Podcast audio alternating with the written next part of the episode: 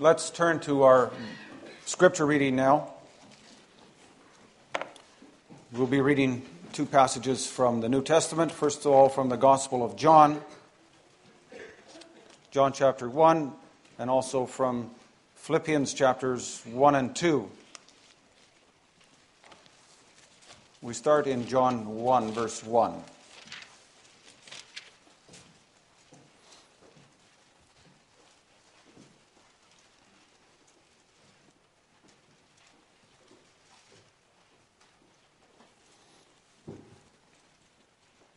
This is the Word of God.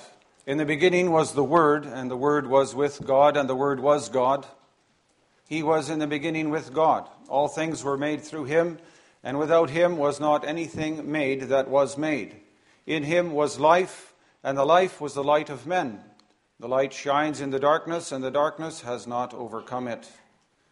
There was a man sent from God whose name was John. He came as a witness to bear witness about the light that all might believe through him. He was not the light, but he came to bear witness about the light. The true light, which gives light to everyone, was coming into the world. He was in the world, and the world was made through him. Yet the world did not know him. He came to his own, and his own people did not receive him. But to all who did receive him, who believed in his name, he gave the right to become children of God, who were born not of blood, nor of the will of the flesh, nor of the will of man, but of God. And the Word became flesh and dwelt among us, and we have seen his glory glory as of the only Son from the Father, full of grace and truth. And then we turn to Paul's letter to the Philippians.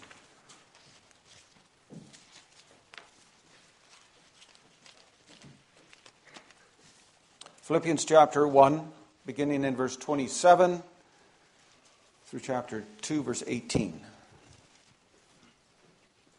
Philippians 1, verse 27.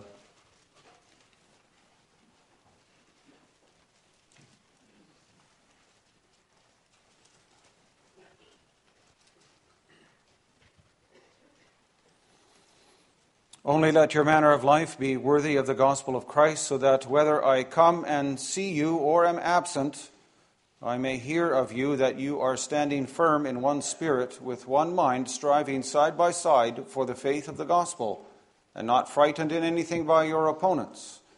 This is a clear sign to them of their destruction, but of your salvation, and that from God. For it has been granted to you that for the sake of Christ, you should not only believe in him, but also suffer for his sake, engaged in the same conflict that you saw I had, and now hear that I still have. So, if there is any encouragement in Christ, any comfort from love, any participation in the Spirit, any affection and sympathy, complete my joy by being of the same mind, having the same love, being in full accord and of one mind. Do nothing from selfish ambition or conceit, but in humility count others more significant than yourselves. Let each of you look not only to his own interests, but also to the interests of others. Have this mind among yourselves, which is yours in Christ Jesus, who, though he was in the form of God, did not count equality with God a thing to be grasped but emptied himself by taking the form of a servant, being born in the likeness of men. And being found in human form, he humbled himself by becoming obedient to the point of death, even death on a cross. Therefore, God has highly exalted him and bestowed on him the name that is above every name, so that at the name of Jesus every knee should bow, in heaven and on earth and under the earth, and every tongue confess that Jesus Christ is Lord, to the glory of God the Father.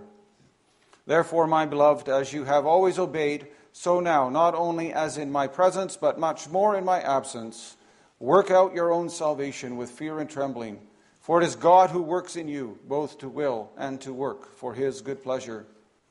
Do all things without grumbling or disputing, that you may be blameless and innocent, children of God without blemish in the midst of a crooked and twisted generation, among whom you shine as lights in the world holding fast to the word of life, so that at the day of Christ I may be proud that I did not run in vain or labor in vain.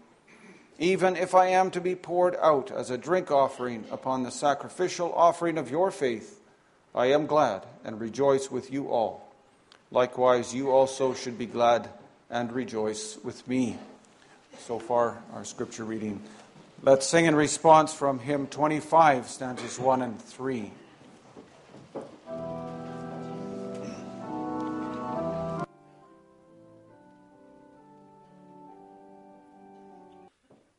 Text for the morning sermon is taken from Philippians chapter 2, not chapter 1 as it has on the liturgy sheet, but Philippians chapter 2, the verses 5 through 8. Philippians 2, beginning at verse 5. We'll read those words again. Philippians 2, beginning at verse 5. Have this mind among yourselves which is yours in Christ Jesus, who, though he was in the form of God, did not count equality with God a thing to be grasped, but emptied himself by taking the form of a servant, being born in the likeness of men, and being found in human form, he humbled himself by becoming obedient to the point of death, even death on a cross.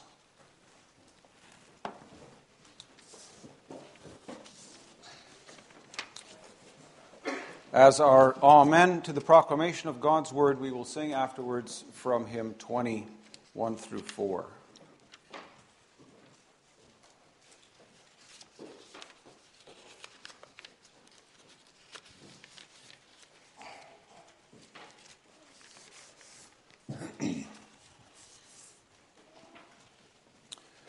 Beloved congregation of our Lord and Savior Jesus Christ, peace on earth.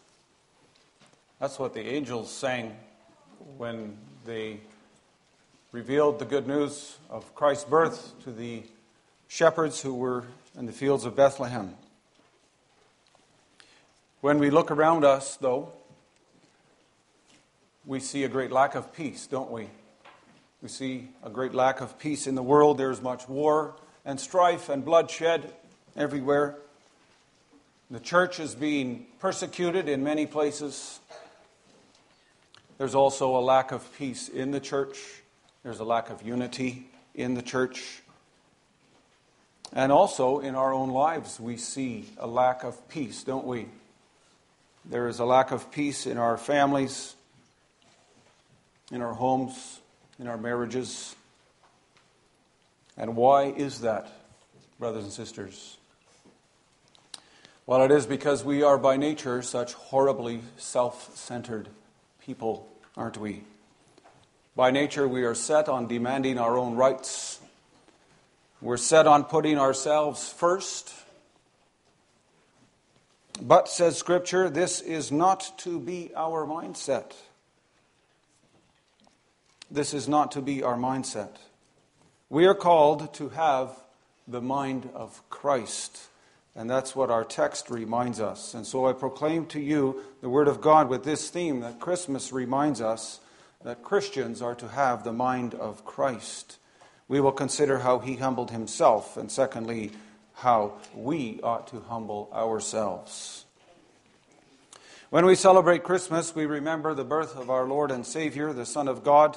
We remember that he was born in Bethlehem under unique circumstances. He and his parents for example, received very distinguished visitors, magi from the east who had seen his star in the, in the sky. We also remember how the angels proclaimed to some shepherds near the fields of Bethlehem that their Messiah had been born, that he had come to bring peace on earth among men with whom God is pleased. We also remember that this was a very special birth. Jesus was conceived by the Holy Spirit, born of the Virgin Mary. So his birth was a miraculous birth. But what's even more miraculous, congregation, is that Jesus was God incarnate. The birth of Jesus Christ is the incarnation of the Son of God, and that means the coming in the flesh of the Son of God. God became man. The Gospel of John begins with the well known words In the beginning was the Word, and the Word was with God, and the Word was God. And in that one single sentence, John first distinguishes between the Word and, and God, but then he identifies the Word with God. And then he writes in, in verse 14, And the Word became flesh and dwelt among us, and we have seen his glory. Glory is of the only Son from the Father. And now, this congregation, this is the true miracle of Christmas. The most astounding thing that happened when Christ was born was not that he was born of a virgin, although that's astounding enough in and of itself. But the thing that should really make us astonished is that he was born at all. That God would become a man, that he would take on human flesh. That is astonishing. That the creator of heaven and earth would become like one of the creatures that he had made, even taking on the flesh and blood of those who rebelled against him that is what should make us stop in our tracks. And that is what should fill us with awe and amazement. Because why would God do this? Well, first of all, He did this because of His love for, for sinners. God so loved the world that He gave His only begotten Son, that whoever believes in Him should not perish, but have eternal life. He did this to keep His promise to Adam and Eve to Noah, to Abraham, Isaac, Jacob, to David, and to Israel. And then we read in Galatians 4, verse 4 when the fullness of time had come, God sent forth his Son, born of a woman, born under the law, to redeem those who were under the law, so that we might receive adoption as sons. This is why God sent his Son into the world. But again, we also have to ask what did it take for him to come? The Apostle Paul writes that Christ humbled himself and emptied himself. Or, as other English translations have it, he made himself nothing. The greatness of our Lord's self humiliation can be measured by how far he was prepared to stoop, how far he was prepared to stoop from the heights from which he came. He was the Son of God in very nature God. Hebrews 1, verse 3 tells us that Jesus is the radiance of the glory of God and the exact imprint of his nature. And he upholds the universe by the word of his power. In other words, Christ is God himself. And the Bible is very clear about the heights from which Christ has come. If we go to the book of Revelation, chapter 1, for example, where the apostle describes the vision of Christ. Verse 12 Then I turned to see the voice that was speaking to me, and on turning I saw seven golden lampstands. And in the midst of the lampstands, one like a son of man, clothed with a long robe and with a golden sash around his chest. The hairs of his head were white like white wool, like snow. His eyes were like a flame of fire. His feet were like burnished bronze, refined in a furnace. And his voice was like the roar of many waters. In his right hand he held seven stars. From his mouth came a sharp two edged sword. And his face was like the sun shining in full strength. And when I saw him, writes John, I fell at his feet as though dead. But he laid his right hand on me, saying, Fear not, I am the first and the last and the living one. I died, and behold, I am alive forevermore and I have the keys of death and Hades. And then, if you go to Revelation chapter 5, you see there in that vision, John sees in that vision, that this Lamb is also worthy of the honor that God receives, the one who's on the throne. In verse 8, 8b, the elders, you read that the 24 elders fell down before the Lamb each holding a harp and golden bowls full of incense. And they sang a new song Worthy are you to take the scroll, to open its seals, for you were slain, and by your blood you ransomed people for God, from every tribe and language and people and nation. And you have made them a kingdom and priests to our God, and they shall reign on the earth. And then, then, verse 13b to him who sits on the throne and to the Lamb be blessing and honor and glory and might forever and ever. Well, brothers and sisters, that is the glory where Christ came from. Yes, John sees a vision of the resurrected Christ. But Christ also says somewhere in the Gospel of John that he has the glory of the Father and he is going back to the glory that he had before the Father sent him. And so, what we have to conclude from this is that Jesus Christ possesses equality with God. He deserves the same reverence, the same glory, the same honor, the same worship. And yet, it's clear that he humbled himself. He didn't count equality with God something to be grasped. He laid aside some of his glory and splendor in order to live here on this earth and to dwell with us as an ordinary human. He didn't look to his position or status. He didn't count that position or status something that he should jealously hang on to and maintain and protect. He didn't guard his rights as Son of God. Rather, he considered our position our low position, and he was willing to stoop to our level, to live in the middle of our tears and our dirt and our grime and our lack of peace. And so the incarnation of the Son of God doesn't mean that God changed into a human. He wasn't a new form of God, but the incarnation means that God added something to his divine nature. He took upon himself a human nature and joined his divine nature to a human nature for our salvation. He made himself nothing, emptying himself. Again, that doesn't mean he lost his divine attributes. He did not lay aside his divine power and wisdom. Since God is immutable, he cannot change. And he didn't transfer his divine attributes into his human nature.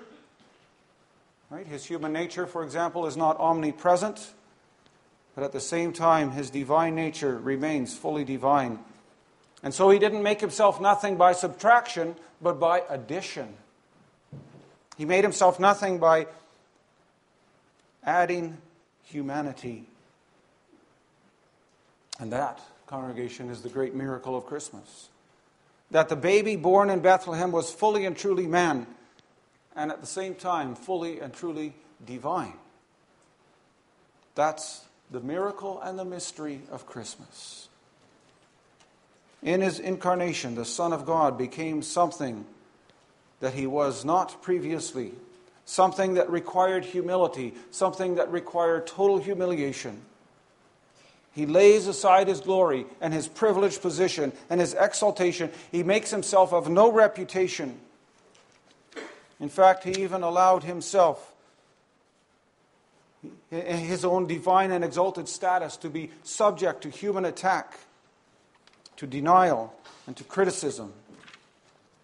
He came to his own, writes John, and his own did not receive him. And we know what happened to him when he lived on this earth, don't we?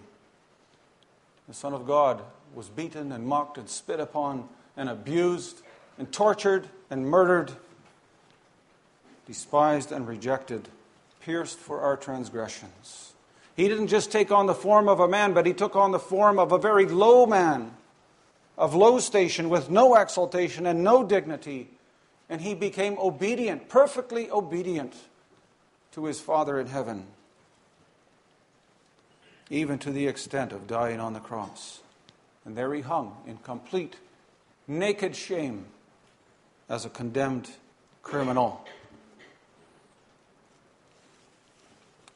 The Bible, congregation, the Bible says that it's a rare thing for someone to be willing to die for a righteous person, but that a good man would be willing to humble himself to the degree that Jesus did. That is truly breathtaking because he died for those who hate him.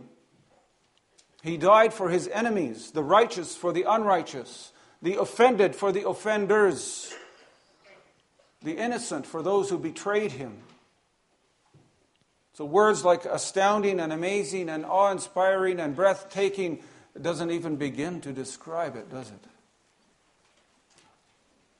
That he, the offended Lord of glory, should so willingly enter into such humiliation should bring reverence to our hearts and praise to our lips. the Lord of glory, humbled himself for men and women and boys and girls like you and I who are so full of pride by nature. And he died for people who are already dead to make, bring them back to life. He did what the first Adam failed to do. Because what did Adam do in paradise? The deceiver came to him and said, If you eat from that fruit, you will be like God. So what did Adam do? He grasped for equality with God. He listened to the tempter. But by contrast, Jesus, who always had the right to equality with God, did not refuse to become obedient. He even was willing to become a servant, pouring out his life unto death. He did what Adam refused to do, he willingly served faithfully. And while Adam's disobedience brought sin and death into the world, by contrast, Jesus' obedience brings righteousness and life into the world. He came to undo the disobedience of Adam. He came to experience the crushing weight of the wrath of God, which Adam had brought crashing down on the human race. And to do this, he had to become obedient to his Father's plan and to his Father's will. And he did this throughout his entire life. From his incarnation from his conception to his death, Jesus submitted himself to his Father's will. Even in the Garden of Gethsemane, right, when he knew what was coming, when every human instinct told him to run because he knew what was coming, he said to the Father, Your will, not mine. And so the few verses of our text truly describe the greatness of God. Because the greatness, true greatness, congregation, is marked by humility. Which man or woman would naturally act or think like this? This, this can only come from God. The reality of the incarnation of the Son of God is truly divinely inspired. Christmas is truly something marvelous, a great miracle. Jesus Christ, who by nature is divine, took upon himself a human nature, and without leaving his divinity behind, he willed to be born from a virgin's womb and will, willingly lived on this earth. He is truly Emmanuel, our God with us, who willingly came to live with us in our muck, in our grime, in our lives. And he came to show us the love of God, and he did it by making himself of no account. And, congregation, this isn't merely a theological truth, it's a wonderful reality. And it's a reality that Christ also portrayed in his own life here on earth. And elsewhere in the Gospel of John, there's a wonderful picture of how Christ did this. During the Last Supper, Jesus portrayed what Paul describes here in Philippians chapter 2. John chapter 13, where John describes this picture. We read Jesus knowing that the Father had given him all, thi- all things into his hands, and that he had come from God and was going back to God. Jesus knew this. Well, that runs parallel to what Paul writes about Christ, who, though he was in the form of God, did not count equality with God something to be grasped. And then John continues to write in chapter 13 Jesus rose from supper and laid aside his outer garments. He was willing to make himself nothing he took a towel, tied it around his waist. He poured water into a basin and began to wash his disciples' feet, wiped them with a towel. He was willing to be a servant, and he showed us, he showed his disciples what that looks like. So you see how the theology explained by Paul is displayed in the life of Christ. And it's no wonder such theology then is, is written down in such poetic language like Paul uses.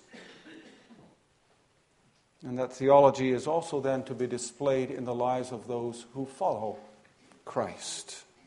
After Jesus washed their feet, he told his disciples, If I then, your Lord and teacher, have washed your feet, you also ought to wash one another's feet. For I have given you an example that you should do just as I have done to you. And so, congregation, we also need to consider how we ought to humble ourselves what we need to consider what it means then to have the mind of Christ.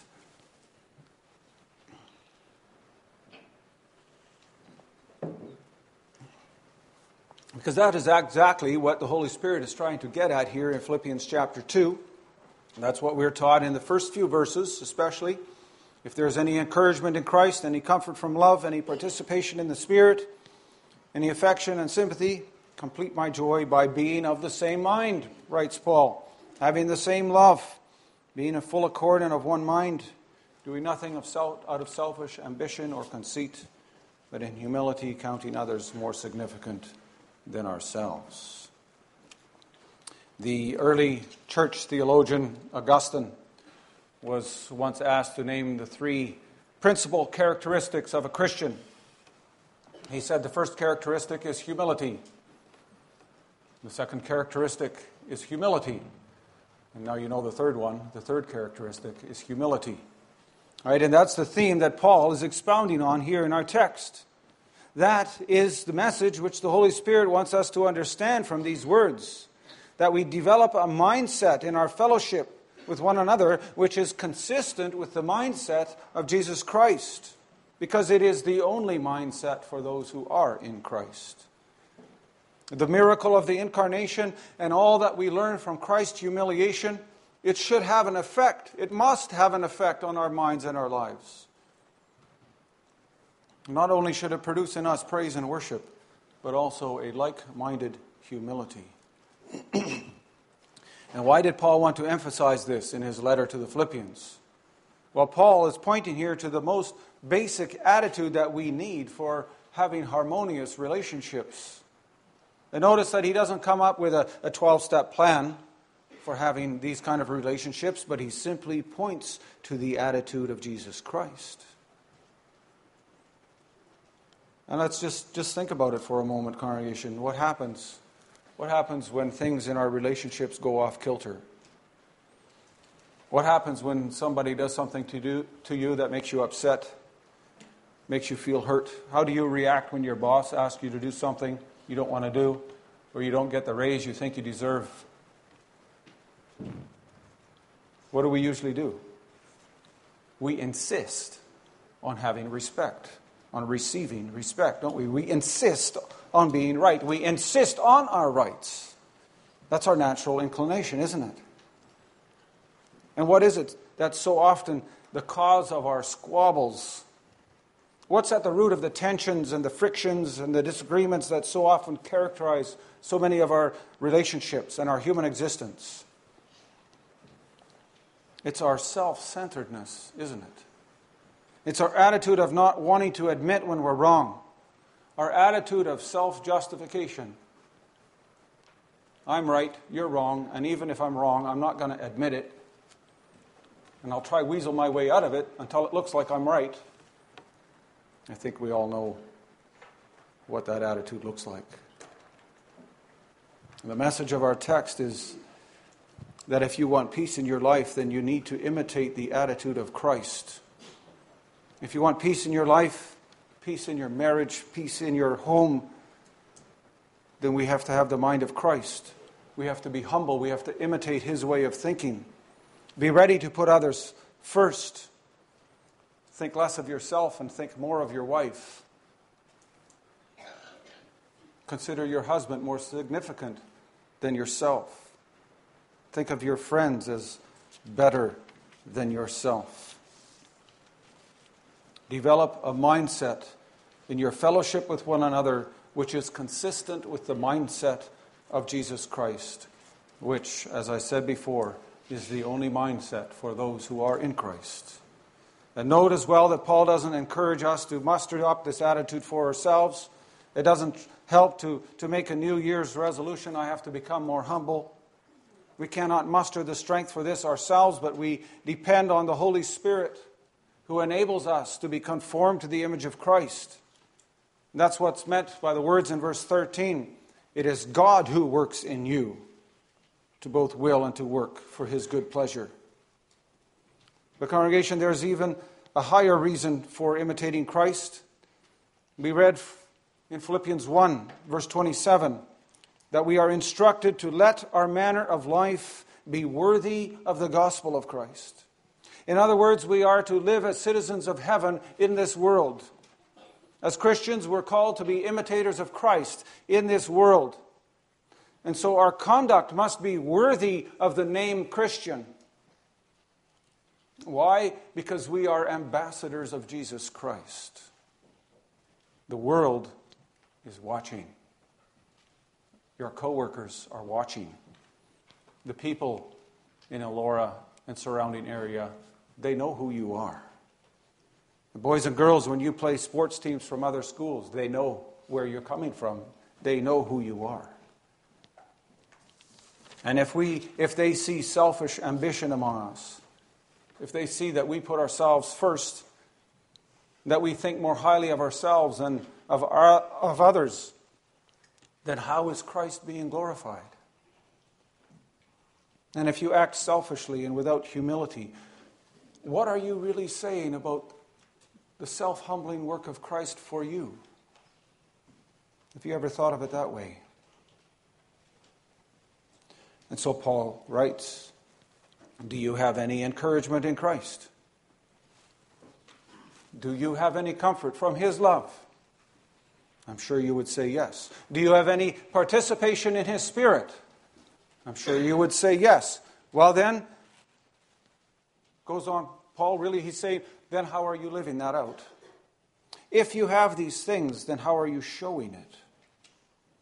Are you showing it in your affection and sympathy for others? Are you showing it by being in full accord with one another? Are you seeking the peace of the household of God? Are you trying to live in harmony with others at home, at work, in your family, in the church? You see, congregation, we are called to put on display the humility and the attitude of Christ. Why? Because we carry his name. By faith, you have union with Jesus Christ. His Spirit dwells in you. And may it be our prayer then that our union with Jesus Christ would also lead us to greater humility, that it would lead us to imitate Him more and more. So let's take time to consider what Christ like humility means. Let us learn then not to stand up for our so called rights and insist on them, but instead be willing to give them up even for the sake of others. Since we are united with Christ, we're also united with one another. And, if, and we're called to express that unity, not just in church or when we're sitting around the Lord's Supper table, but every day of our lives. In humility, consider others more significant than yourselves and look also to the interests of others. Become imitators of Jesus Christ, for he is the light of the world and you are to be that light. We read that in the same chapter, Philippians 2, verse 15. We are to do all things without grumbling or disputing, that we may be blameless and innocent children of God without blemish in the midst of this crooked and twisted generation, and we are called to shine like stars in the universe. We are to be lights in the universe. Jesus says elsewhere, You are the light of the world. And if we are the light of the world, we need to let our light shine. You must let the light of Christ shine through you so that others might be illumined. Why? So that others will see and believe. That's so important, congregation. And it starts in our homes, at school and in the church, but also at work and in society. Do as Christ did so that others will notice practice the true spirit of Christmas so that others will notice. Because I'm sure you will agree that everyone's used to seeing bickering and, and disagreements and quarrels and arguments. That's so common, that's just everyday stuff. Because we all live by, are driven by selfishness. But let us be different, congregation. We are Christians and we carry the name of Christ. Let us then be true ambassadors of the gospel and of the name of Christ. Let our lives, let our conduct be worthy of the gospel of Christ, worthy of Christ's humiliation. And in a world that's constantly looking for peace, we have a message. The church has a message that can give peace, the only message that can truly give peace. And it's our privilege, congregation, to live that message and demonstrate that message as we live lives worthy of the gospel of Christ. So then we are called to be imitators of Him, to let our light shine, to follow our Lord and Master. Let us then bow our knees and not only confess with our mouth that He is Lord, but confess with our life that He is Lord, to the glory of God the Father. Let us show with our life that He is Lord, for that's what He is. He is King. And we're called to submit to Him, not just on the last day. He is victorious now. Every knee bows to Him. Satan bows to Him. Sin and death have to bow to Him. Nations bow to him. All creation bows to him, for he is master and he is sovereign. And this Christ, this great King, he loves us. He humbled himself for us. He died for us so that we might be exalted as sons and daughters of the Most High God. Isn't that something to live for? And shouldn't that motivate us? Amen.